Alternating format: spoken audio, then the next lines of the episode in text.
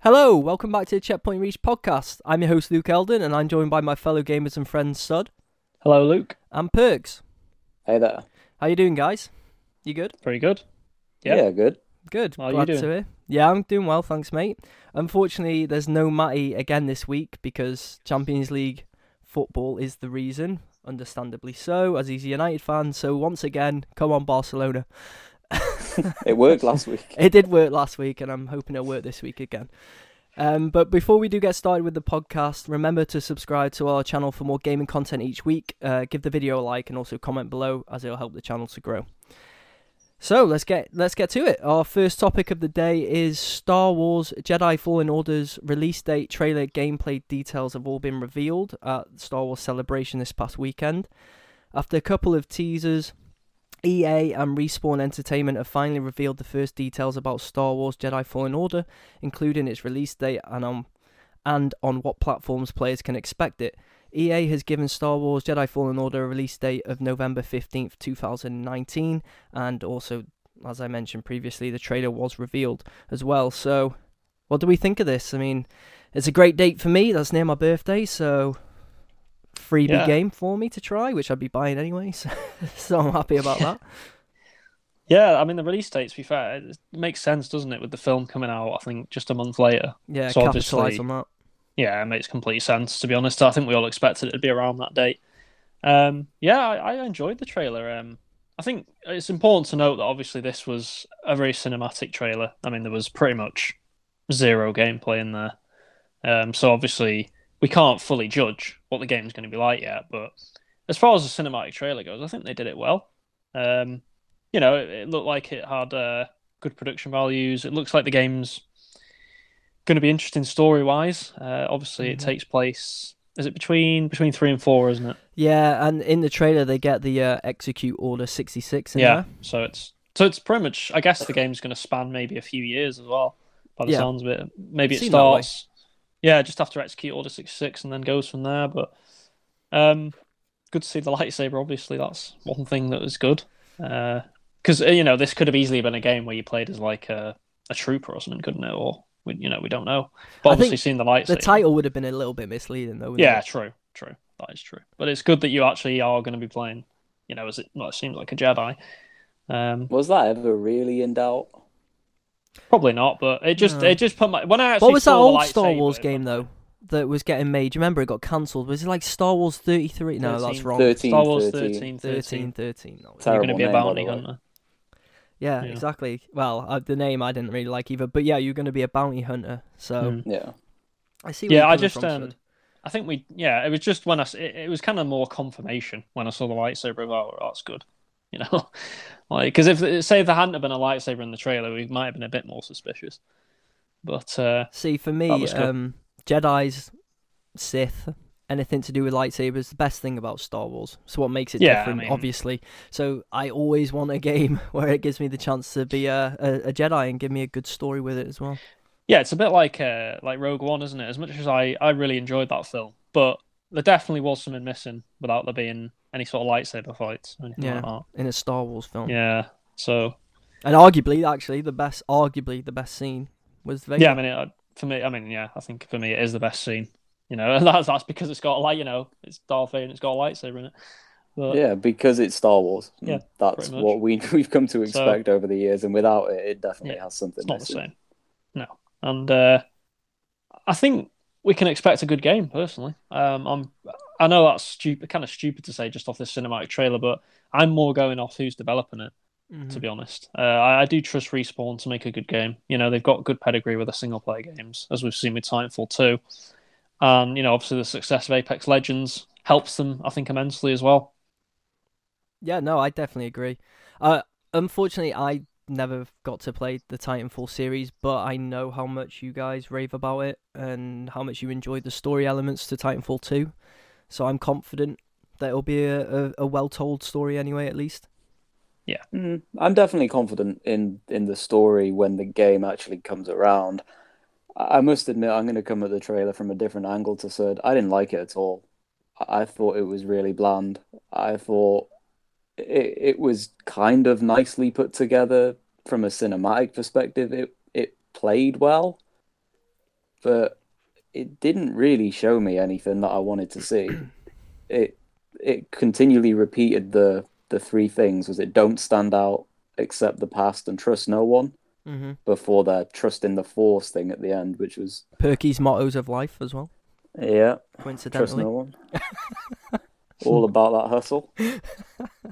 I just think we don't particularly know too much. I mean, we already knew it was going to be something to do with avoiding the Empire and trying to live and survive in secrecy anyway. So just seeing that play out isn't something that we didn't expect from the get-go. The protagonist himself, is it Cal?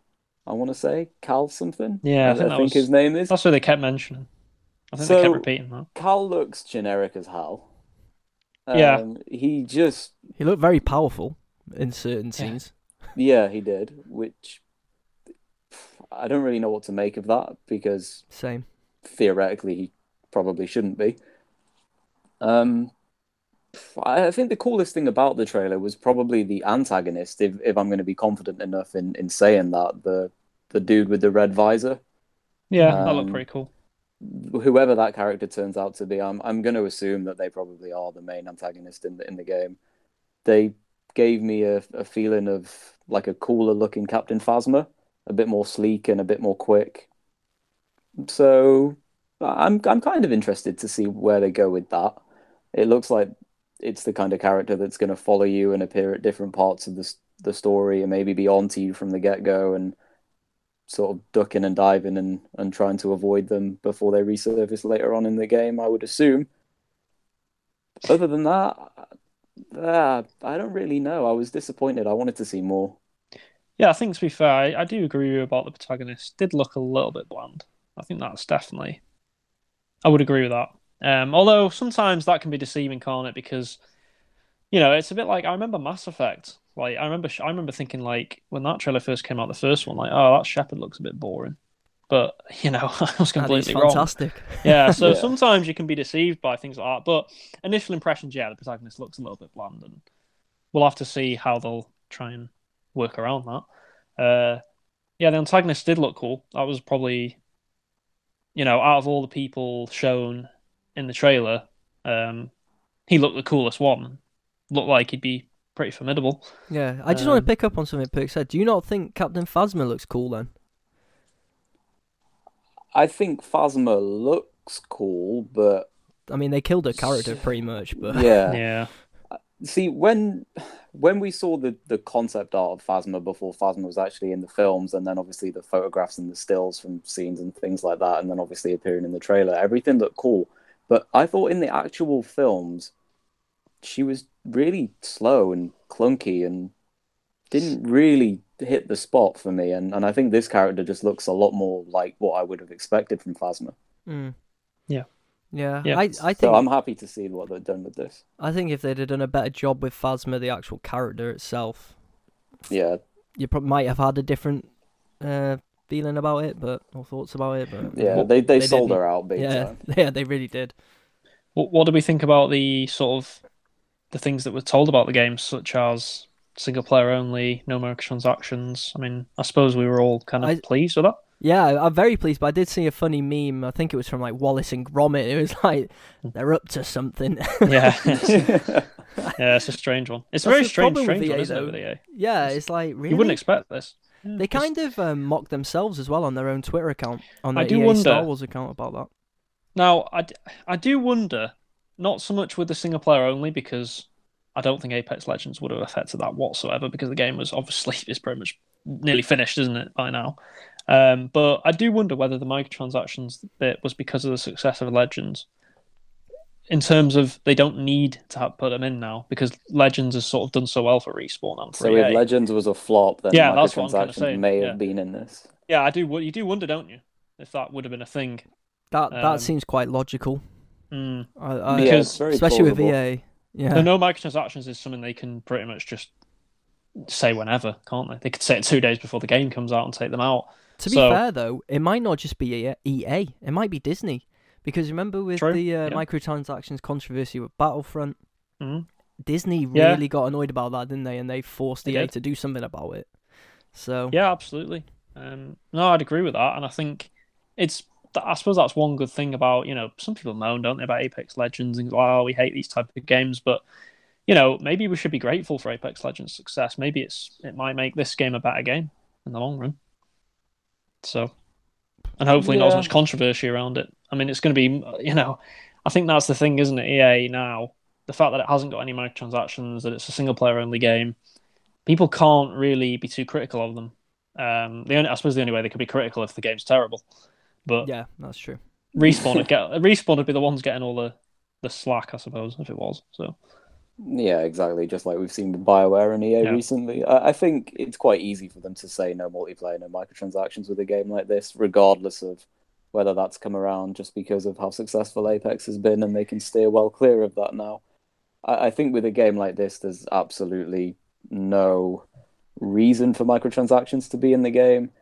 Sure, they could have had something where Cal dresses with a different cloak or wears a different hood or something like that, but there was really no need for it, so I'm glad to see they haven't been pigeonholed in just for the sake of microtransactions. No. Yeah, no, definitely. It's a great PR spin for them, though, isn't it? After everything, like I mentioned with Battlefront. Yeah, definitely, and I think one more point just to make on this is, I don't know if you used to remember, but I remember EA making a statement. It was a long time ago now. I think it was when Dead Space 2 came out. You might remember, Pertz, where they said, no EA game from going forward will only hit you single player. They definitely made that because that's why Dead Space 2 they shoehorned in the multiplayer, didn't they? If you remember rightly, which no one played. What? Say that again, Sid. What? No EA game going forward from Dead Space would be single player only. It was around that time. I don't know whether Dead Space 2 was the first one, but it was definitely around that time. They pretty much said that from now on, all our games are going to have some sort of online infrastructure or online component. Was that Patrick Soderlund by any chance? Could have been. It may have been. But it was around 2010, 2011 sort of time. And correct me if I'm wrong, I don't know if you used to can think of any, but I can't remember a new published EA game, AAA game, that's not had multiplayer in that time. Wow, that's a question. Star Wars Battlefront, Star Wars Battlefront 2, Titanfall 1, Titanfall 2. Obviously, all the FIFAs, Maddens, all the sports games have. They haven't done many games, to be fair, in that time, but I think this might be the first one for a long time. Andromeda had multiplayer as well, didn't it? Yeah. Disaster. Yeah. Mass Effect 3 as well. Mass Effect 3, yeah. So this might be maybe a slight change with EA. I mean, we'll see. It might not be, but well, maybe they had to look at the past year and seen all the single player games that done so well. Yeah. They thought, oh, actually, maybe that is a market we shouldn't ignore. Yeah, definitely. And you do wonder, don't you, whether they're making this game thinking about their profits, or are they making this game thinking about their image? In terms of maybe even if this game say it only sells 2-3 million copies, but if it's if it's a critical success and it makes people think, oh, maybe they aren't too bad, maybe that's better for them even than making a bit more profit off it. In the long run. Their image definitely needs tuning or touch-up or whatever you want to say. It definitely does. It's in the dirt at the moment. Yeah, to say tune-in is probably giving them a bit too much credit for where the image is right now. I think from a financial and from an image perspective, I think this game's good. You guys have already touched on the timing in relation to when the next film actually comes out, so let's face it, even if the game was garbage, it would probably still do quite well. I don't think it will be garbage, but I think they've got all of the boxes ticked with this one in terms of the timing, in terms of what they've shown so far with the no microtransactions, and actually what the game is going to be, which is just a straight-up adventure single-player-only game. And everything seems to be in order, and I guess that does open the door for a little bit of pessimism, because you think, like you said before with the meme, something's got to be up, what's actually going on here? But for the time being, I think we can be pleased that everything does seem to be moving in the right direction with it. Yeah, definitely. The last thing I'd really say on it was, and I touched on this last week, how I felt that it'd be set in a completely different location to what we've seen before, which has been confirmed now. The location's called Bracca, and That I like, because it gives the freedom for the game to basically do whatever it wants within that space, because it doesn't have to conform to any rules that we've seen previously. And on the flip side, Respawn did confirm as well that there would be old locations, gear, weapons, things like that will be familiar to more long-term fans. So I'm quite pleased with that. Yeah, so same, I suppose you know you're going to probably get this sort of Coruscant, Tatooine type areas as well, I imagine. Yeah, I'm sure. I think that's good to have a mix, isn't it? Because it's good to have new places, obviously, because you want to see what they do with it. But it's also nice to go to more maybe familiar places as well. So I think that's a good touch. I wonder what enemies they're going to have in it in majority. Obviously, we've seen Stormtroopers are going to play quite a prominent part. We've got this new antagonist who probably doesn't survive through to the end because we've never seen them before, but when they said it, it was plural enemies, not just enemy. So I wonder if there'll be any real familiar faces there, like some of the main villains. Do you think Vader will be in it? How about a cameo? I mean, it would go with the time frame, so it'd make perfect sense, and it'd be Vader sort of when he's younger as well. So you'd imagine maybe a little bit more agile, rather than sort of the Vader from the original Star Wars films, where he was kind of more slow, wasn't he, and cumbersome as he ages. Oh, yeah. So him and Obi-Wan in that frantic... Yeah, let's hope there's no battles that slow, because that wouldn't be good. But with Respawn's track record on fast-paced gameplay, I imagine the lightsaber duels will be probably very fast-paced.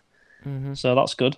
But yeah, I think with enemies, I think you're probably going to get a lot of sort of creatures as well, perks, I'd imagine. I can imagine there being sort of... Yeah, maybe tall creatures. Because in the Star Wars universe, there is actually a lot of creatures, isn't there? Oh, yeah. Fair. So, loads of different species. Yeah, there's loads of species. And so I imagine you probably get to fight some giant troll-like enemies and, random things like that, I'd imagine. Sure. You think... what do you think the main story's going to be, then? I mean, obviously, it's a guess, isn't it? But do you think, as we mentioned, do you think Vader will be just a cameo, or do you think, because obviously he in this time frame leads the, basically the fight against exterminating the Jedi for good? Well, I mean, if one of the first scenes in the trailer, I think it's first scene or maybe midway through, is obviously the Emperor giving the order, and I imagine maybe the first mission or two will be you basically escaping. Yeah, wherever you are, because that just makes total sense. You'll probably start off on a mission with the well, they're not called Stormtroopers at that point, are they? But they pretty much are Stormtroopers. So I imagine you'll start off with the Stormtroopers doing some random mission, and then all of a sudden they turn on you. Like we see in Episode 3. That would be pretty cool. You'll probably have to escape. Yeah, I imagine you'll have to escape, and then you'll probably find some refuge or something where there's people trying to fight back, and then it'll probably go from there, I'd imagine.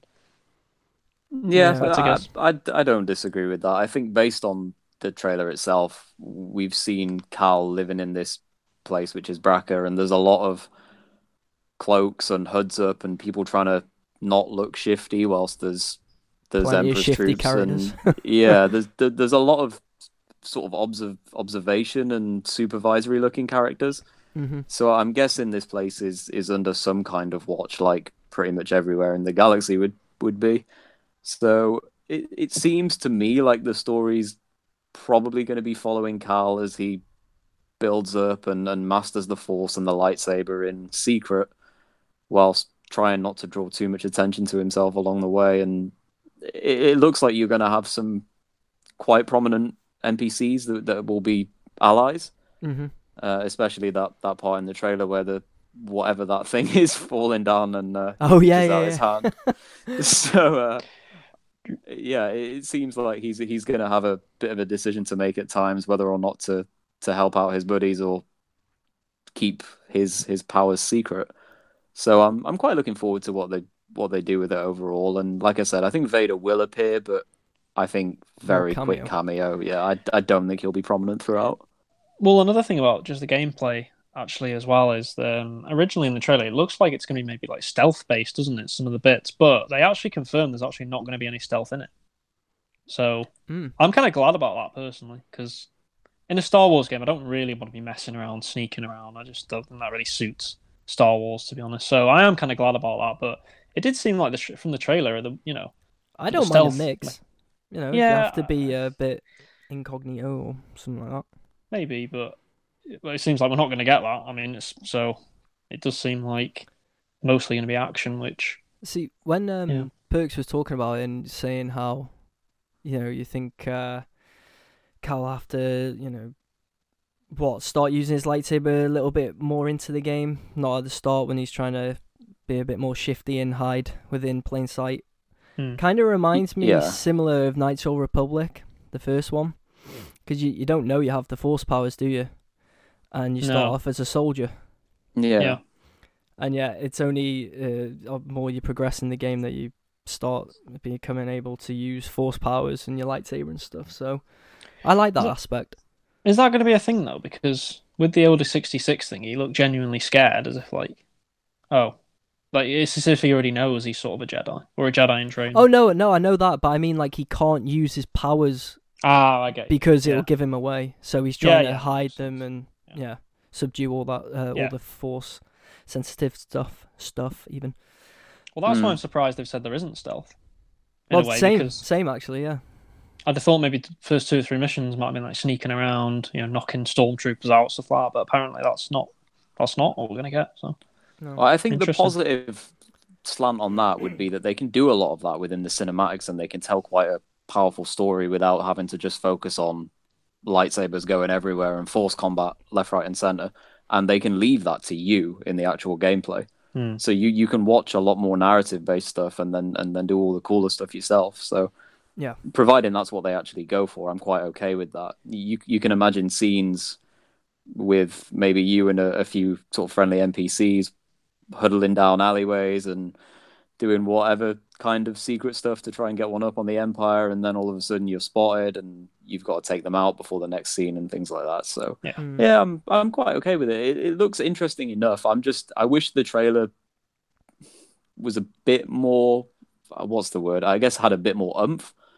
But when we actually delve a bit deeper and read between the lines, I'm quite okay with where it's at right now. I'm looking forward to the gameplay trailer. Yeah, that's going to be... I mean, first of all, it seems... I don't know if... We don't know this for definite, obviously, but it seems like it's going to be third person, based off the trailer, to me, anyway. That's the impression I got as well. I'd be very surprised if it's first person now, after what we've seen in the trailer. The way they did the cinematics and it just seems like it's going to be third person. But... I just think third person lends better to the lightsaber and force powers and things like that. I think it looks a lot cooler when you can see over the shoulder rather than in first person. It's going to be interesting to see what they do, though, isn't it, Respawn? Because they've only really made first person games. You know, you think of, obviously, they were the mastermind behind Call of Duty 4, weren't they? At Activision before they left Infinity Ward for Respawn. And then, obviously, Titanfall 1 and 2, both first person shooters. So. Be interesting to see how it works in a third-person game, and even Apex first-person. So, I mean, look, it may well be first-person. There's no reason why it's not going to be, other than our own speculation and what we draw from the trailers. So, it's obviously it's the flip of a coin, and I'm not going to come away from my prediction that it will be third. But past and previous would tell you that they might stick to what they know. Maybe. Yeah. I just think the lightsaber fighting would be very awkward. Yeah, I don't think it would look as dramatic from a first-person perspective, and that would obviously not be great. So, fingers crossed. Yeah, I'm sure it's something we'll find out soon enough whenever the gameplay trailer ends up being released. But yeah, whilst we're talking about Star Wars, I do want to touch on the fact that Episode 9's film trailer was also revealed, and so was the title. Just before we start talking about the trailer, the title, The Rise of Skywalker, what do we think? Didn't like it? Not really. I don't think it's the worst name they could have come up with, but it also isn't a name that makes me think, oh wow, you know, at the same time. So. Yeah. I must admit, I don't really know what it means in who's context. Who's it about, exactly? Yeah. Could be Kylo. Could be Kylo, could be Rey, could be... Who knows? Could be Luke. Could be Retcon Luke, please. Yeah, I mean... Maybe it's someone else. Who knows? I mean, could be bloody Anakin Skywalker for all we know. No one knows, do they? Let's be honest. We don't know. No, so. But we can speculate. No, true. Which is also the fun part. Yeah, definitely. I mean... Well, we were talking off air, weren't we, about this? And me and you anyway, Luke, were kind of saying maybe it's Kylo. We're kind of leaning towards Kylo rather than Rey. Even Yeah. Because it just makes sense, doesn't it? Because we know he's a Skywalker. True. You know? I mean, so I've seen so many people with different theories. I mean, as ever with Star Wars films, to be honest. But could both of them even be Skywalkers? Yeah, I mean, that's the thing. It could be like all the rise. I mean, we already speculated about the start of the trailer, didn't we? About how it looks like maybe Kylo is maybe training Rey rather than attacking her. Yeah, so obviously have Rey like waiting.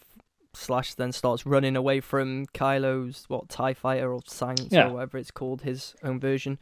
So you'd imagine he's not shooting or anything. No, he's not. No, he's just, which is strange because obviously TIE fighters can shoot. It's not like they can only ram people over. So, I mean, yeah, maybe that's a scene maybe 2/3 of the way into the film rather than at the start.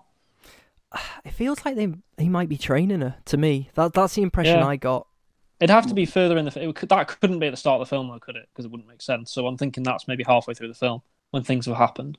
Or 2/3 of the way through the film, that scene, maybe. Yeah, I agree with you guys. It looks very staged, that scene. It doesn't look like a natural duel would, so... No. They definitely don't hate each other, and he's obviously not trying to splatter her with the TIE fighter. Also, doesn't she have Luke's lightsaber, but didn't that get destroyed in The Last Jedi? When they were both...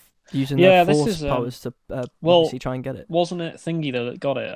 Who was the character in there? I can't remember the name of the character. The little, sort of... The woman character. The creature. Yeah, I know, but in The Last Jedi, it pulled apart, didn't it? Because them two are both pulling at it. Yeah. I know, but what I'm saying is, didn't in The Force Awakens they make up that she just apparently had it? Yes, I know, but Last Jedi's after The Force Awakens. Yeah. They destroyed the lightsaber. Oh, sorry, yeah. I thought you meant, well, that makes no sense then. Yeah. So I'm thinking it's just, we'll find out in the first part of the film, but I'm going to assume that it gets rebuilt or brought back together through some weird Deus Ex Machina that they don't need to explain. Maybe. Yeah. The Force brought it back together. Some garbage like that. I don't know then. I've got to be honest, though, I didn't like that. I think the trailer for me is a trailer of two parts because I think the first half of the trailer was quite boring and dragged on too long. Didn't I just think Kylo Ren's rock bottom? No, not really. No, that bit's that that's when it starts getting parts, to be fair. That's when it starts getting better. I mean, pretty much the first 40 seconds or so when it's just her standing there. Fighter. It's kind of boring, and that little flip she does, it's kind of like, it's just whatever. Every generation has a legend. Yeah, it's. After that, the trailer did get better, to be fair. I think the trailer gets better as it goes on, obviously. We see Lando as well, which, obviously is good because he's a good character. Billy D. Williams is back. And, so that's good. And obviously, I guess we'll be talking about the end part, which is obviously probably the most interesting. Yeah, just before I get there, though, I do want to mention one thing as well. Kylo Ren looks like he's putting his helmet back together. Yeah. Which is a good thing because I preferred him with it. Yeah. He looks more intimidating with it. However, this feels like another retcon because in The Force Awakens, I thought he looked pretty cool with that helmet, to be honest. And then in The Last Jedi, one of the very early stages of the film, Snoke tells him to take that ridiculous thing off, and then he smashes it, but now he's putting it back together. As if J.J. Abrams really wants to use it. Yeah, honestly, it was one of the best things about Kylo. Not that I think he's a bad character by any means. I think he's very, very good, but the helmet was menacing. Yeah, coupled with his unique looking lightsaber with the cross at the bottom. I'm sure there's probably a terminology for that, but yeah, the helmet was such a massive part of his image, and when it came off, I remember when I was watching the first one together with you, the Force Awakens, and I was kind of just like, oh, that's a bit quick. Like it just lost some of his character for me, and I'm sure people will look at it the other way and say he's more human without it, and you get to know the character a bit more, but give me the helmet. He looks menacing and he looks ready to rock bottom everyone, so I'm down for more helmet time. So am I. Do you think they'll finally introduce the Knights of Ren in this one? I mean, they were speculated from The Force Awakens. Well, you would imagine so. I mean, if they're not going to introduce them in this one, what was the point? Well, it seems like it's now or never, really. So yeah, I hope they do, because from everything we heard about them, they seem pretty cool. Yeah, they did, and they were a big part of the flashback scenes, weren't they, as well? In The Force Awakens and then Last Jedi, we saw nothing. Absolutely nothing. And they were never mentioned. But as then if they again, didn't exist. The Force Jedi. The Last Jedi was just them in space running out of fuel, wasn't it? And mum jokes or something. Yeah, so. Pretty much. As you can tell, we didn't like that film.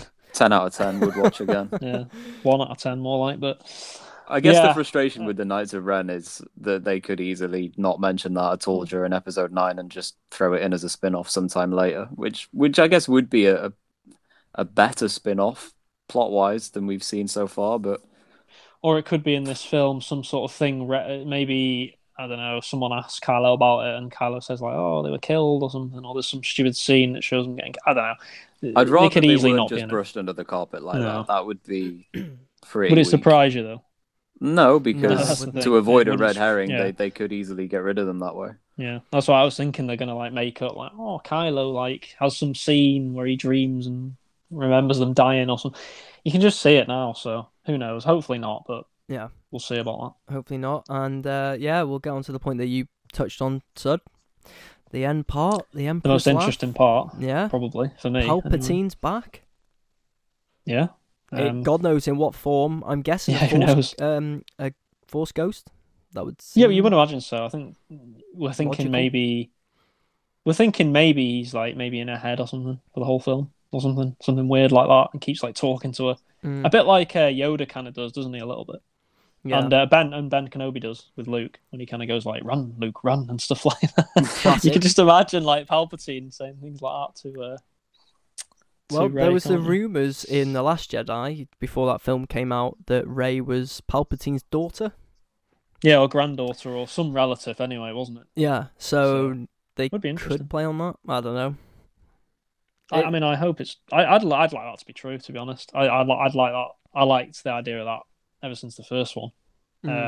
I always like the idea of the flip in the film where Kylo becomes the good guy and Rey's the bad girl, I suppose, but I just don't think they're going to do that. I think it's pretty obvious that's not what's going to happen, but I think that would have been really interesting if they'd have done that from the start. But yeah, that's just me.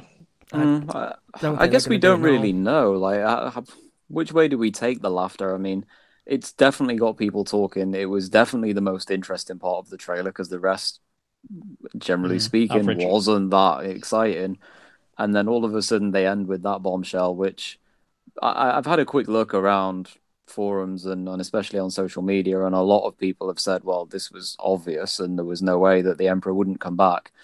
I must admit I wasn't particularly expecting it. No. I didn't really think about it. Do you think Rian Johnson would have brought the Emperor back if he was in charge of this one? I don't. Not a chance. No, it seems like a J.J. Abrams heavy decision, so it's something that I'm in favor of, and I think we all are. I'm excited to see in what form, like you guys said, if it's a Force ghost, how much influence will he have, especially with Rey's arc, or maybe he's not a Force ghost and maybe he never actually died. In one of the comics, I'm pretty sure there was one story that he didn't die from the Fall. Yeah. And somehow survived, and Luke had to then go and battle him again. Do we still think it could be something to do with Snoke, even though he's apparently dead? Like they're going to make up, like, he was Snoke all along, or something, or he was possessing Snoke's body, or something weird. Well, that's the thing with Snoke. I don't know what they're going to do with him in this film, because I want to learn more about him, but he's dead. I mean, he could just never be mentioned in the whole film. Exactly, that's the worry I have. I mean, I must admit, with Snoke, if I had to choose, and I'm not saying it is like this, but if I had to choose for them to half-arse it and mention him here or there and never really flesh him out or just never mention him again, I'd go for the second one. Because I don't see the point. Like, they made such a big thing about it, and then he's dead all of a sudden, and that's the end of it. Oh, okay, fine. That's probably admitting that it wasn't the best decision and move on, basically.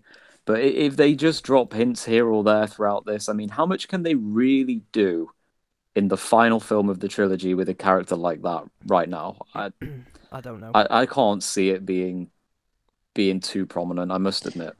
I do wonder how long this film's going to be as well. Is it going to be Avengers length? Because it feels like it needs to be for them to explain everything. But I'll take it. Oh, yeah. I'll take it if it's good. If it's like Last Jedi, I don't know if I would take 3 hours. Yeah. No, I know what you mean, but I think I feel like I'd rather have 3 hours if they need it. I feel like it needs to be minimum 2.5 hours long, because I just don't know how else they can explain it. How long was The Last Jedi? That was like nearly 2.5 hours, wasn't it? Yeah, that probably was nearly 2.5 hours. So you'd expect it to be at least as long as that, if not longer. But yeah, they've got so much to try and solve and fix, haven't they? I don't think it's gonna be possible. I think the film's not gonna be perfect or great. I don't even think the film's gonna be amazing. I think I said this to you as well off air, Luke. I think the film's probably gonna be good at best. I have faith it'll be better than The Last Jedi. I can't see how it can be worse, really. So I don't think it'll be as decisive as is that the word I'm looking for? Divisive? Divisive, sorry. No, yeah, I knew when I said it was wrong. Yeah, I don't think it'll be as divisive as The Last Jedi. Not a chance. No, I just don't think it's going to be great either, though. I don't get the sense people are going to be like, what an amazing film, and they think, you know... But there's too many fires to put out for The Last Jedi. That's the problem. No matter how good a job J.J. Abrams does, how much of the wreckage can you really salvage? Well, it does feel like a salvage job, doesn't it? That's what it feels like, a salvage job. Like, let's just try and do what we can with it. I honestly really feel like when we get this trilogy and watch it back in a couple of years or whatever, you know, when they've all been released, you'll watch the first one and the third one, you'll think, oh, well, you know, you can tell there's a story there, and then that second one's just there. And you watch it again and you'll be like... Skipped, yeah, but you'll watch it, but you'll be like, well, how's that really play into the overall story of this film? It seems to just go a completely different way. I'll watch the first 5 minutes, come to that mum joke and turn it off and go, nah, can't be doing with this. That mum joke. Oh, so bad. The worst. That could be the worst moment in Star Wars. Worst moment in Star Wars. Also, the bit where Leia flies through the window. Leia, could also Mary Poppins.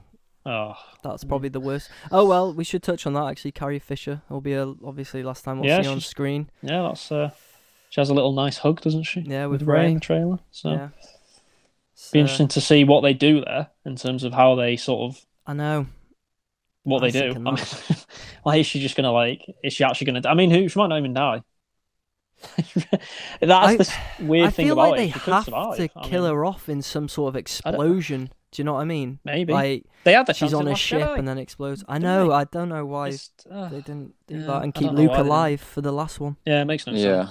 And they didn't even reunite Han and Luke, did they? That was one of the most criminal things. I can't believe they didn't reunite all of them at the same time. Like, just give us the original three. Come on. I think give them what they wanted as well. Yeah. Like, Mark Hamill's been quite vocal about that, hasn't he? That it was like, come on, we didn't even get to see them together again. No. So, and look, sort of going back to Leia there, we all thought watching The Last Jedi when that ship exploded, that was it. Yeah. And to be fair, that was quite a fitting end. That was fine. Like, we were all quite satisfied with that, I think, at the time. And then all of a sudden she floats back and the eyebrows raised. I remember like being a deep sigh. I remember being sat in the cinema with friend of the show Dan, and I turned to him when it first happened. I went, I guess, you know, that's how they've, you know, killed her. I guess that's all right. And we're like, yeah. And then we watched it on for a little bit, and then when she started floating through space, or her eyes opened first, I think, and then she, you know, a Mary Poppins. So, we just looked at each other like, what is going on here? Yeah, that's so bad. And they managed to open the door. Wasn't that door, didn't hit, you know, wasn't the hall blown off? So if they opened that door, then they'd have all died. Yeah, apparently, well... You know how space works. They don't. Rian Johnson clearly didn't, did he? But do you know what my worry is with this whole film? And I do think the film will be good. I do have quite a lot of faith that J.J. Abrams will at least salvage some of the film. I think my worry is that I can't envisage them doing anything interesting enough with the story now. I can't see any sort of massive twists or.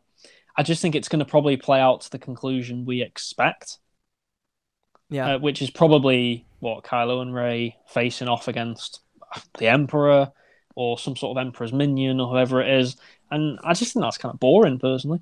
I kind of wanted to see... Oh, I think it'll be Rey and Kylo against each other at the end. Oh, you do think so? You do think it'll twist maybe into that? Yeah, I think it'll be them two facing off. Do you think Kylo will get maybe... Killed. By Rey? Mm-hmm. I think Kylo will go back to the dark side, kind of. Like, it'll seem like, maybe he's turning. Yeah, I know, but what's the whole training about then? Why would Rey be training with him if he's on the dark side? Well, that's the speculation, isn't it? But at the end of this, at the end of Last Jedi, he'd definitely gone back to the dark side. Yeah, you see him with Luke when he fought when they what was that planet called again? I can't even remember. With the red stuff, red salt and stuff. God, I can't even remember. Yeah, that says it all.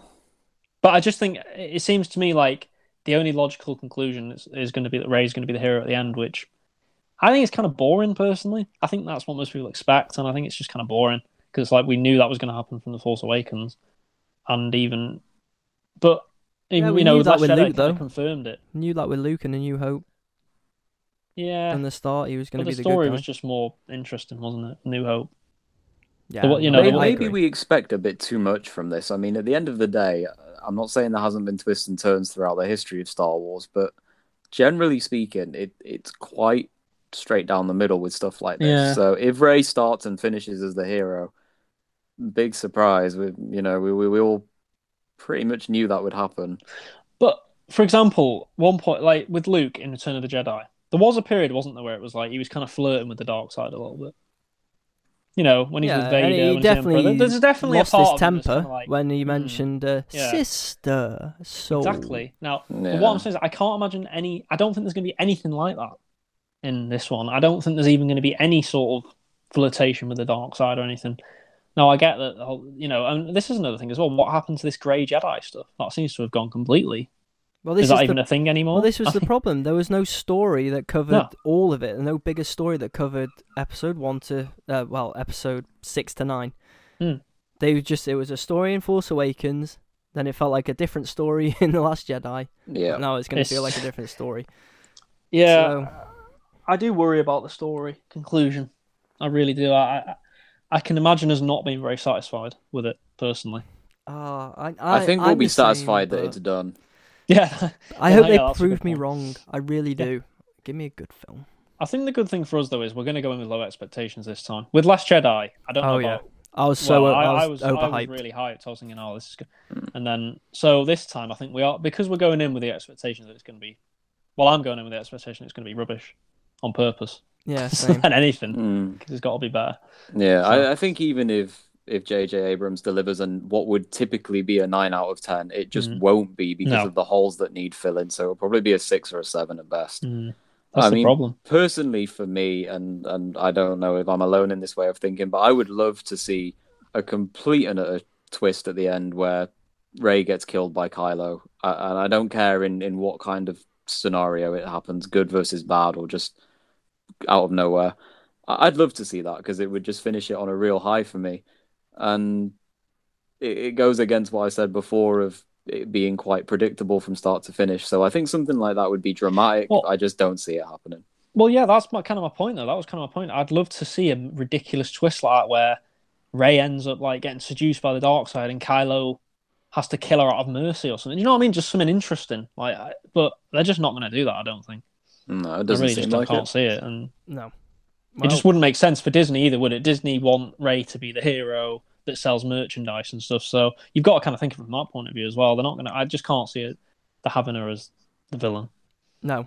So neither can I, and, you know, it's just something we'll find out soon enough at the end of this year, so... Yeah, we'll look forward to that. Well...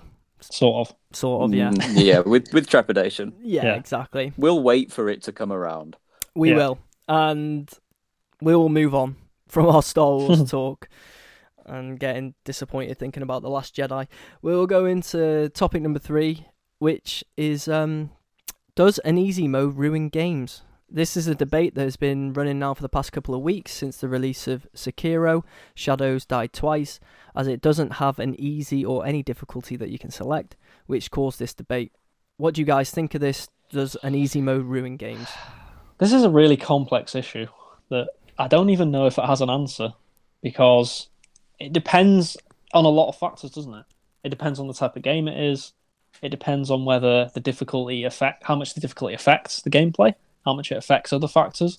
I don't know. It's a really hard one to answer. I think with the case with it's Sekiro, isn't it? The game that's just come out, Sekiro Shadows Die Twice. You know, a lot of people moaning that the game's too difficult and that they can't advance. But, you know, you also hear other people saying, well, it's just as hard as Bloodborne and Dark Souls. There's really no... And some people actually say it's easier than some of the early Dark Souls games. So it's a weird one, really. I don't actually remember people crying out when Dark Souls came out for an easy mode. So it seems like this is a more recent thing. Maybe a more millennial problem or something. I don't know. You know, I don't like to say that. But going down a tricky road there. No, but I know, but it kind of is true, isn't it? As time goes on, more and more people are clamouring for sort of, oh, we want this, and it's got Inklet. It's like, yeah, I don't know. I fall probably more on the side of, I think it's a little bit ridiculous, especially in a game like this. The game kind of revolves around it being tough. That is kind of the point. You know, you think of games in the past, sort of like Ninja Gaiden, even Devil May Cry to a certain extent can be tough. You know, games like that. The whole point is that they are difficult. They're not supposed to be easy. You're supposed to master the game and learn. Mm. And especially with like Bloodborne and Dark Souls, and the whole point of the game is you learn from your mistakes and get better at the game, and that's how you advance. They're basically in a genre of their own. Yeah, exactly. And you know, it's all well and good having an easy mode on Call of Duty. That's fine. I'm not sitting here saying there shouldn't be easy modes in games. I just think it depends on the game, though. I don't think there should be an easy mode in every single game. Like, in like maybe 80, 90% of all games, yeah, there should be an easy mode. But I still think there should be that 10 to 15% of games that are sort of, you know, for people... Hey, if they're made to be hard, they're made to be hard. Exactly. Yeah. And I think... You know, some people argue, well, if you put an easy mode in Sekiro, it wouldn't ruin your experience. But it probably would, because, you know, it'd make you go, oh, do you know what? If you keep going to a boss, you might just go, oh, do you know what? I'll just knock it down to easy. And that kind of ruins the game, I think, in a way, because it's like you've kind of sort of cheated the game almost in this sort of game. So I think an easy mode in a game like Bloodborne or Dark Souls or Sekiro would be awful, personally. I think the game would not have any appeal. So that's my point of view on it. What are your thoughts then, Perks? I don't really know where to start with this one, simply because games haven't always had difficulty settings, and I'm probably going to sound like I'm way ahead of my generations here, but I think that like Pac-Man never had a difficulty setting, you know. Tetris, when it first came out, never had a difficulty setting, neither did Space Invaders. None of the early video games had difficulty settings. You were just good at them and you mastered them, or you didn't, and so be it, basically. There was no divine right that you should be able to extend past a certain point in the game. You just did it. Mm. And I completely accept, in an arcade format, you see the game on the screen and that's it. You progress through the levels and it gets faster and faster. That's how difficulty progresses, sorry. So I understand the frustration with a game like Sekiro. It's not quite as linear. If you can't do the first part, you don't ever get to see the rest of the game. But if they exist in a genre on their own, like you touched on before, that's not a big deal to me. We know what From Software are all about. We know what Bloodborne was about and Dark Souls as a franchise. And Sekiro added to that.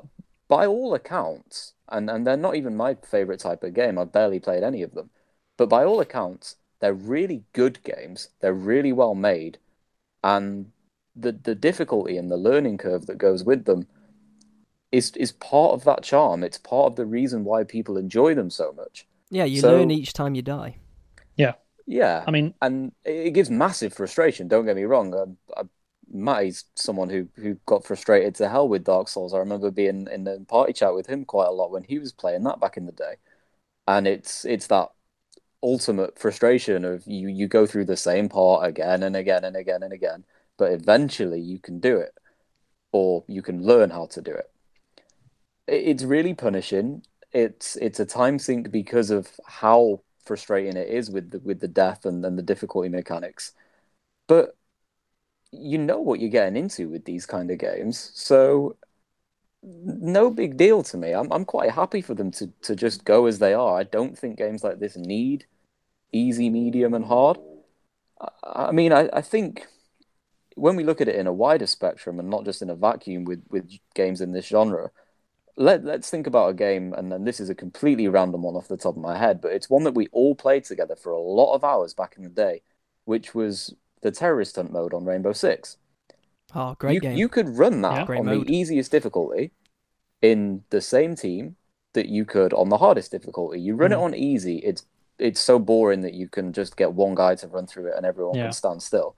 You run it on hard, and it's intense, and the game feels a lot better because of it. It's so tactical, you have to have call-outs left, right, and centre. But on easy, it's pretty pointless. Pretty boring. It's boring. Yeah, you don't have to do anything. You can charge enemies. But you progress to the same part in completing one or the other. Sure, you get XP gains and unlock a few more things by playing on hard, but from start to finish, it's the same thing. So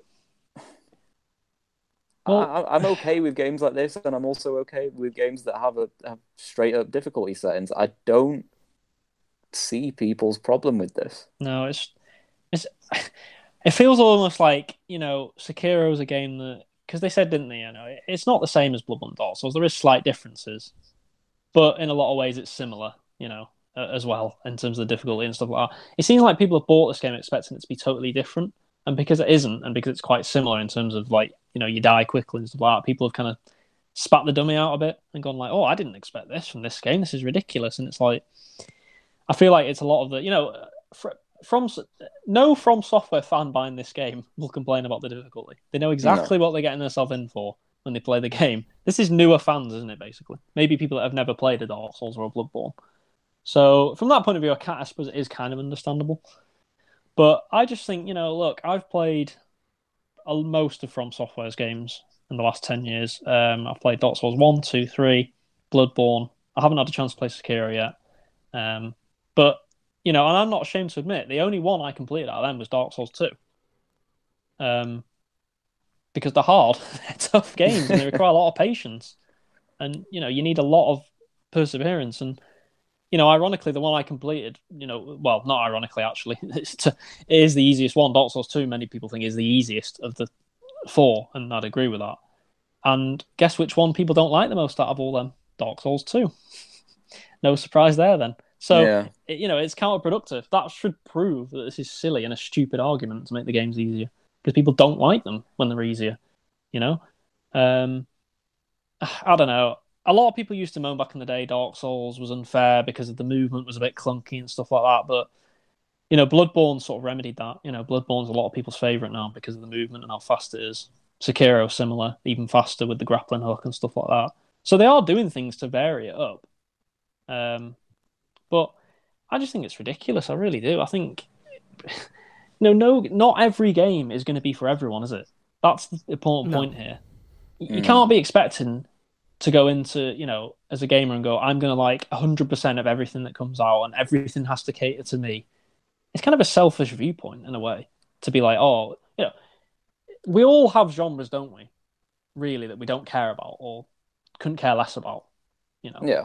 And that's normal, you know. I'm not expecting, you know, a genre I don't like to go, oh, you have to change because I don't like it. No, I respect what you do, and I'm sure you have a good audience, but I just don't want to play it. You know, it's as simple as that. This is like me with the Dark Souls. Yeah. I've heard for so many times from different people how difficult the game is and stuff like that, but that's I guess that's the lure of the game.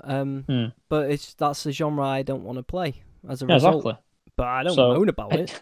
Exactly. And it feels like some of these people haven't even played the game when they're complaining. They're just saying, like, yeah, the game should have an easy mode. It's literally the equivalent of you going on and going, yeah, the game should definitely have an easy mode. And it's like, you haven't played the game.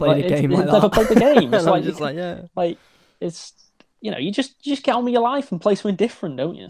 As far as I'm concerned, just play whatever you want to play. Strong words there. It's like, well, it's like you personally, you know, you're not a fan of racing games, are you? But you would never say, oh, racing games should be like, you know, should have this and should have that to cater to me. Guns. It's like, no, I just don't play. Yeah, I just don't play them because I don't like them. It's as simple as that. Yeah, that's it. You give me a gun on a racing game so I can shoot people that are ahead of me, then I'm maybe playing them. It's fine. That's a way to improve it. It's such a stupid argument to me. It's like, you'd never say, you know, oh, racing games need to change like that. It's just, I just don't understand. You just don't play it. If you don't like that genre, don't play it. Let other people enjoy their racing games or their Dark Souls games or soccer games, whatever it is. Like soccer games. Mate, I have to pick you up on that. Yeah, well, British. You know, we've got American listeners out there. You know, So, yeah, I should have said football/soccer, shouldn't I? So, I think what I would add to that, and I don't even know if I'd believe this, but maybe playing devil's advocate, is perhaps there's people out there who do really enjoy these kind of games, but they can't do them. So it's not a case of get on with your life and play something else. It's, I really like this style of game, but I'm not good enough to complete it or even progress in it, complete it. And that I can see as a grey area in this, because they end up getting alienated from something that they enjoy just because of it. And like I said, maybe that's nonsense, because typically speaking, if you enjoy things like this, then you enjoy difficulty. But there will always be a small percentage of people who, I guess, fall outside of the bracket. With this game, actually, you know, I really enjoy this formula. I've enjoyed all our games pretty much, Dark Souls, Bloodborne, and I'm not one for playing games on the hardest difficulty at all. You know, I genuinely play on the normal difficulty or even easy, depending on the game. So, you know, I'm not really their target audience, but I still enjoy the game because of what it is, because it is so challenging, and it's so I can't tell you, it's one of the most rewarding games ever when you beat a boss that you never thought you'd beat like an hour ago or 3 hours ago. It's so rewarding. And there's no feeling like it in a game for me. It's one of the best feelings about beating, but I think the Dark Souls bosses for me, when you beat them, are definitely the best bosses in terms of the feeling you get for beating them. And I just think it's silly, really, people crying out for all these easy, you know, these things in games. It's like, yeah, on typical games, fine. Like I said, on 85% of games, yeah, there probably should be easy, normal, and hard because the game suits it. But there's certain games that just don't suit difficulty settings, and it should just be the way it is, as far as I'm concerned. I guess my final say on it, we'll come back to the title. Has an easy mode ever ruined a game? No, is the answer to that question, but that doesn't mean that an easy mode should be in every game. No, exactly. It doesn't ruin a game. It can hamper an experience. Yeah, that's the argument, I would make. Well, there is examples of... There is actually examples of a few games that have done this. A game actually... There was a Game of the Year contender last year, Celeste. Now, that was a really tough platformer. And, you know, people were actually moaning because they did actually put in an easy mode where you couldn't die, basically. So you could just... You'd never go back. You just could keep going on and on and on and on and on until you finished it. And people moaned about it, saying, well, what's the point? You've basically ruined the whole point of the game. It's supposed to be a tough platformer that you learn. So that could be an example of where maybe an easy mode has ruined a game. But then you probably get some people saying, well, I would have never finished the game without it. So, yeah, I mean, I suppose it can be 50-50 with these things, but I just think the whole thing has been blown way out of proportion. Yeah, I think these type of games have their own genre. Leave them there. Yeah. Unfortunately, exactly. They don't have an easy mode, and Dark Souls doesn't have an easy mode, does it? No. The only thing I would say, the only sort of thing is Dark Souls and Bloodborne, I don't know about Sekiro, it probably does. It has co-op, which you can get someone to join your game for bosses and stuff, which makes it 3-4 times easier than on your own. Oh, really? So it's not like Borderlands. Well, to be fair, though, with things like that, that's a whole different story. I mean, that's tantamount to getting someone to come in and carry you, and that. Well, what I'm saying is, Perks, that is an option for people that say moan about, you know, all the games too. We'll find a co-op partner and get someone to help you. What if they don't have friends? Well, that's their problem. LFG. That's their problem. Well, find friends, meet people online, You know, that's. Look, if you're going to play the game single player, then yeah, okay, I understand, but. You know, a lot of people now have online connections. Most people play games online. You know, it's a vast majority do. So if you're struggling with the game, find a co-op partner. There's your easy mode. End of story. I don't think people would accept that as a solution. No, they wouldn't. But it is. But let's be honest, it could be a solution, couldn't it? If you're struggling with a boss. In a wide sense, yeah, I guess. You know, because the whole point of these games is you can summon. They've got summon signs before bosses. Yeah. Yeah, I guess you have seen it before, but videos. Sure. And you have limitations, though, don't they? They're not available right from the very beginning, and you have to unlock certain things. You do, but it's fairly early on. I'm no expert, so I'm just going off what I've seen here on playthroughs. But unlock. Yeah. So I'm just saying it is an option.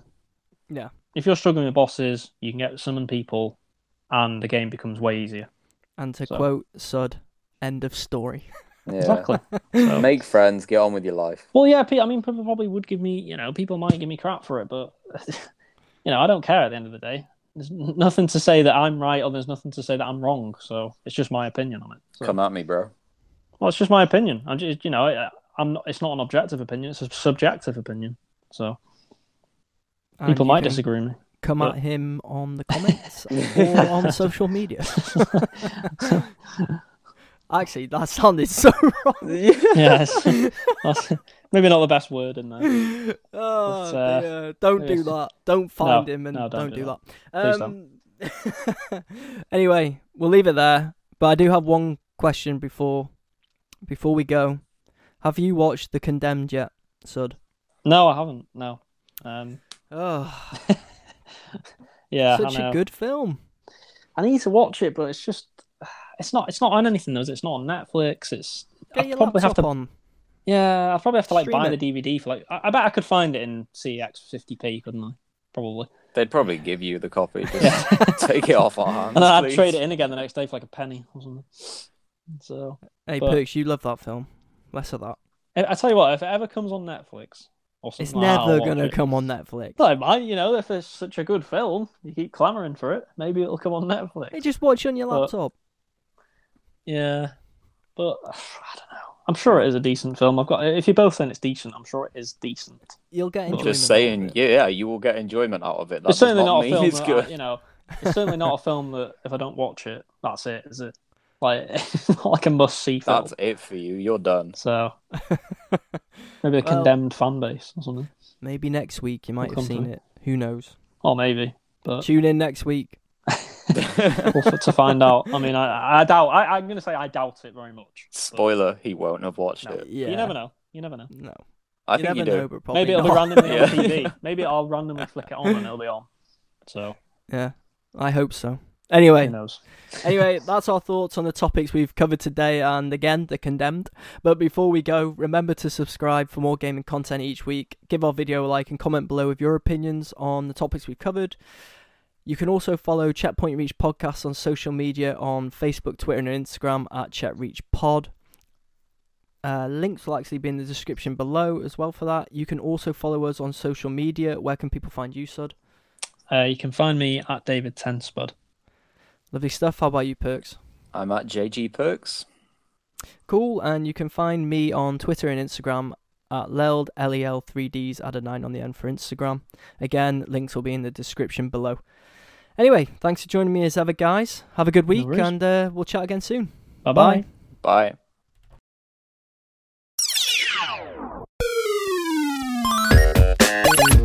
Bye.